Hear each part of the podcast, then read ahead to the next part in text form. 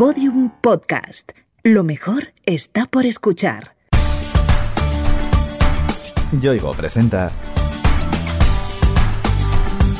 Pienso, luego actúo. Historias de personas que pensaron y cambiaron el mundo.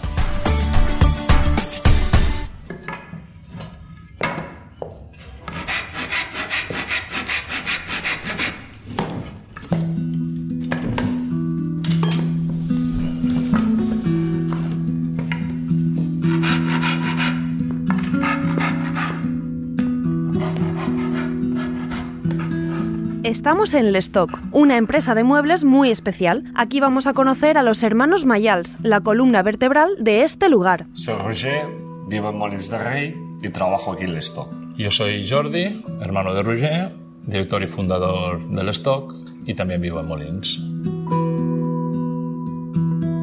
A lo largo y ancho del país podemos encontrar cientos de empresas de muebles, pero el Stock, situada en el barrio de Poblenou, en Barcelona, es diferente. El Stock es una empresa que diseña y produce muebles sostenibles, personalizados según las necesidades de cada cliente, y somos diferentes porque aunamos básicamente dos cosas que para mí son muy, muy potentes, ¿no? que es el hecho de trabajar con criterios de economía circular y con criterios de consumo responsable, porque en nuestro taller trabajamos con personas con discapacidad intelectual.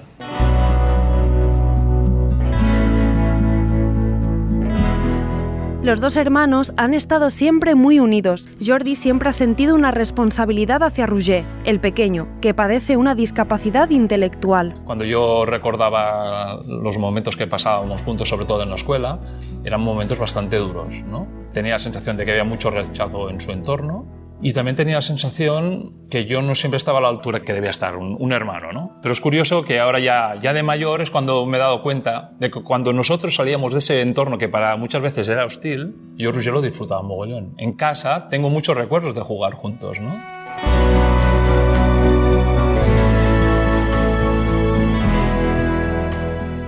Ese rechazo del que habla Jordi era real y palpable. Roger lo sufría en sus carnes a diario, pese a los esfuerzos de su hermano por mitigarlo. Me sentía muy rechazado, que muchas veces a las horas del patio estaba solo, me costaba muchísimo jugar con mis compañeros, por ejemplo, a fútbol, a básquet. Para mí yo nunca me he sentido rechazado por mi hermano, y no lo digo porque es mi hermano. Siempre que he necesitado el Jordi, Jordi pues también a mí me ha dado unos consejos buenísimos.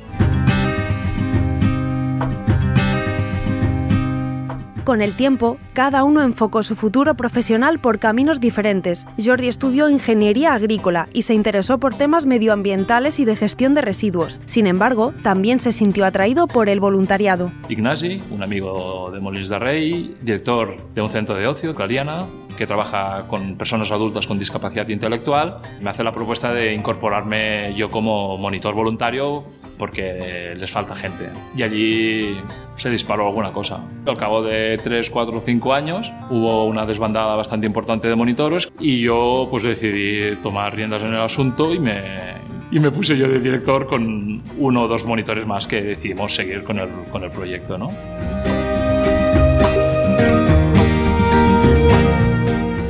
Aquella experiencia amplió su perspectiva sobre la discapacidad intelectual, un mundo que conocía gracias a su hermano Roger, aunque de forma limitada. El Clariana fue la manera más intensa y más potente de afrontar la realidad que yo tenía con el mundo de las personas con discapacidad intelectual. Yo solo había vivido la realidad de Roger y allí se, a mí se me abrió como un mundo, ¿no? Un mundo de conocer muchas realidades, de conocer a mucha gente, también descubrir muchas oportunidades y fue un proceso y es, está siendo un proceso muy intenso, pero que a mí a nivel personal me ha ayudado mucho.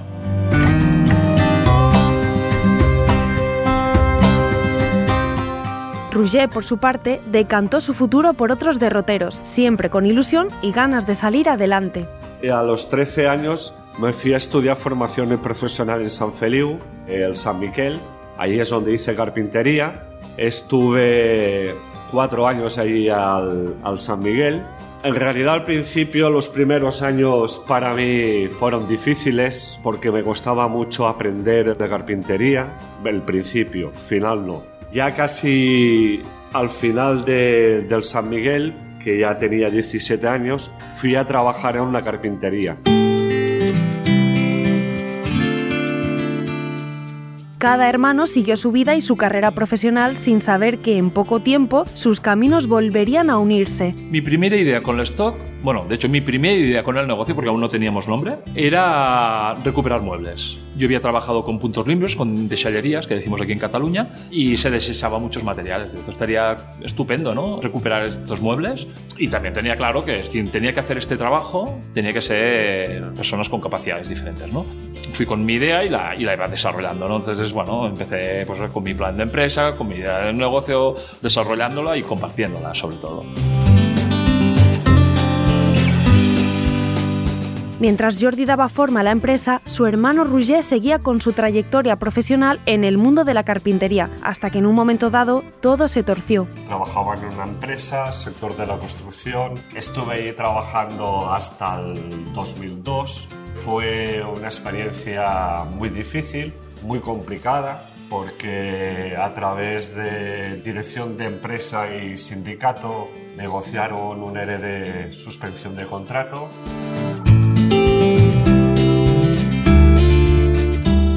De pronto, Rouget se vio en la calle, sin ocupación, enfrentándose a un horizonte que él veía muy negro. Pensaba que me costaría muchísimo de, de encontrar trabajo, que no fue así, porque ya vine aquí a trabajar en el stock y los principios de aquí del stock muy buenos porque primeramente aprendí muchas cosas que no sabía hacer y una de las cosas que aprendí del stock y lo que más me encanta es de capar puertas.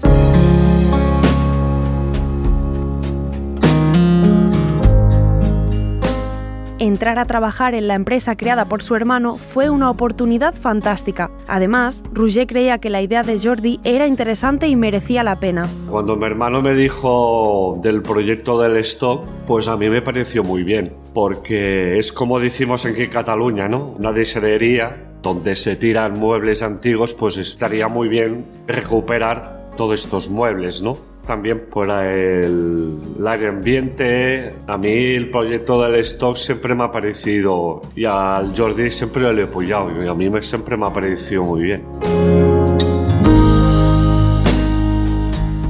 A la hora de montar una empresa tan peculiar como el stock, Jordi planeó todos los pasos a dar, poniendo cuidado en que se reflejaran todos los valores por los que apostaba. La forma jurídica del stock fue una de las primeras decisiones que tuve que tomar y me decanté por el, hecho de ser una cooperativa con la coletilla de economía circular. El hecho de ser iniciativa social significa que es una empresa sin ánimo de lucro y en que los sueldos de los trabajadores están limitados en función siempre del que menos cobra. Entonces, pienso que encaja muy bien en lo que yo entiendo que son criterios para mí fundamentales, como es el repartimiento de la riqueza, como es compartir ciertos valores, lo que es el compromiso del equipo. Desde sus inicios hasta la actualidad, la empresa se ha dedicado a recuperar todo tipo de elementos de madera para darles una segunda vida, ofreciendo un producto original y atractivo. En un principio el stock trabajamos con materiales muy clásicos, como pudieran ser bobinas y palés, materiales que ya estaban llegando a su periodo final de vida. Nosotros veíamos que tenía potencial a la hora de transformarlos en mesas o estanterías, pero ahora estamos en una fase como muy activa de descubrir nuevos materiales, roble reciclado, que realmente estamos consiguiendo transformar cosas a través de unos materiales que nadie los quería, ¿no? Transformar espacios, ver que los clientes con los que nosotros trabajamos, cuando ven el resultado de lo que era el material o lo que es ahora, realmente les cambia la cara, ¿no? Pero reciclar no significa renunciar a la calidad, al diseño o a la innovación. En el stock jamás se pierden de vista esas directrices. Lo que hacemos en el stock es hacer un producto muy personalizado según las necesidades de cada cliente. Nosotros nos hemos enfocado y hemos encajado muy bien, sobre todo en el mobiliario de oficina, pero también hacemos muebles para restaurantes, comercios y el mueble lo que significa para nosotros es transmitir como una experiencia, ¿no? una experiencia de un producto que es diferente, que transforma un espacio en un espacio más acogedor y sobre todo siempre en lo que quiere nuestro cliente conseguir con este producto del stock. ¿no?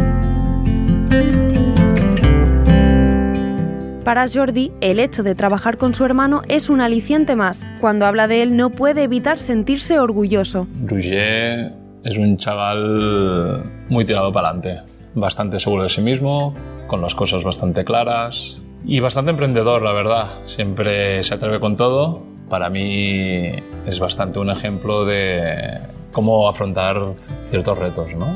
La verdad es que estoy muy feliz de trabajar con él.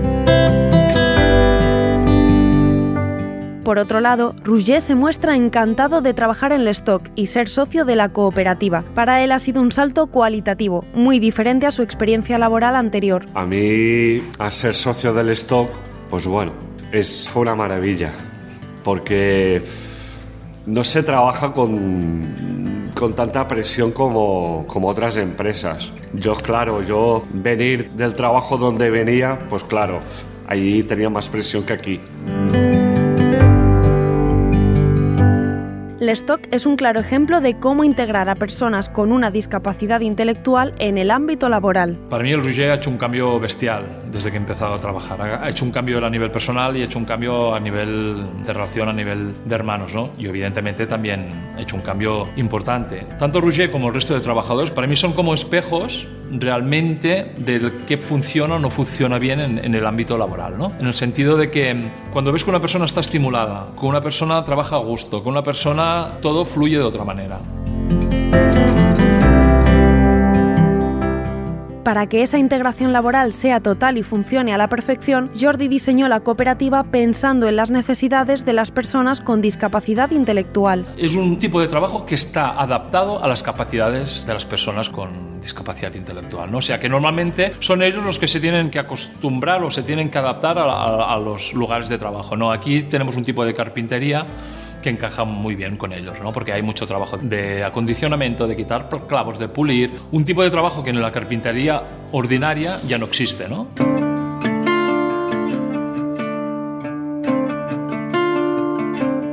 Esa forma de trabajar y de atender a las necesidades de todos los trabajadores del stock, padezcan o no alguna discapacidad, consigue cambios sorprendentes. Transformas vidas de gente como puede ser la, la, de Enrique. ¿no? Enrique era un chaval que cuando estaba en la escuela no hablaba, que le costaba mucho expresarse y, y bueno, ya en la escuela hizo una evolución, bueno, empezó a romper un poco el hielo, poquito, pero la verdad es que ha llegado aquí y el hecho de encontrar un entorno tan favorable a, supongo que a sus necesidades, o que simplemente realmente valoramos su forma de ser como es y no, no vamos más allá. Pienso que está hablando todo lo que no habló durante toda esa época. Ha escrito un libro, ha escrito un blog. Bueno, lo importante para mí es que se expresa, ¿no?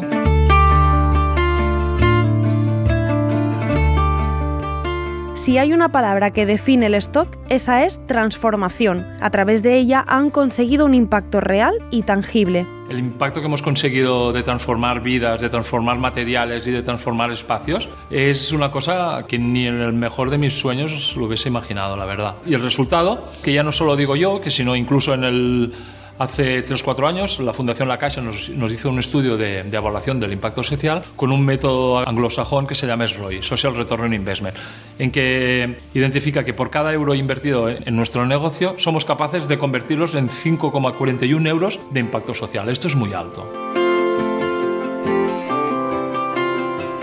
El impacto social que consigue el stock se suma al esfuerzo ecológico que realiza la cooperativa. Su filosofía se basa en el respeto medioambiental, la sostenibilidad y el consumo responsable. Si realmente queremos un mundo diferente, o consumimos de una manera más responsable, o la cosa se va al garete. Que la gente sea consciente de que hay ciertas cosas que tienen que cambiar. Y también que seamos conscientes de que no todo lo marca un precio. Las cosas a veces cuestan hacerlas. Y siempre tomar una decisión de compra solo pensando en el valor monetario, a veces conlleva un, unos ciertos riesgos. A veces gastarnos un poco más en cosas que tienen más valor, el impacto a nivel tanto ambiental como social es mucho más potente.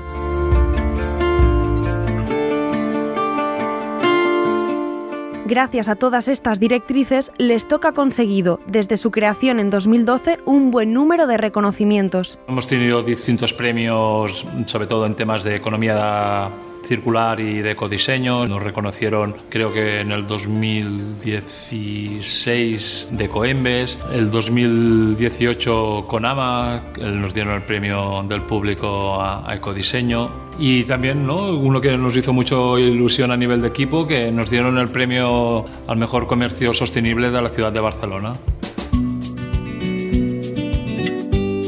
En apenas siete años, Lestock se ha convertido en una cooperativa con un potente impacto social y medioambiental. Su modelo de negocio es un ejemplo a seguir, con un largo camino por delante. Esto no va a ir a menos, esto va a ir a más. Cada vez somos más conscientes de que las cosas hay que hacerlas de otra manera. ¿no? Entonces la economía circular, los muebles sostenibles, son como maneras muy potentes de transformar cosas, de transformar espacios. La palabra transformar es una palabra con la que nos, nos sentimos muy a gusto. ¿no?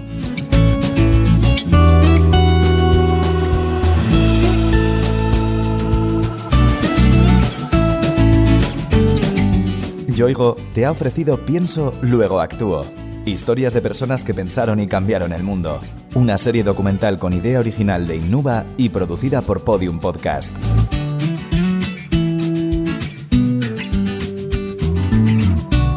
Narrada por Noemí López Trujillo, con guion y diseño sonoro de Alfonso Latorre.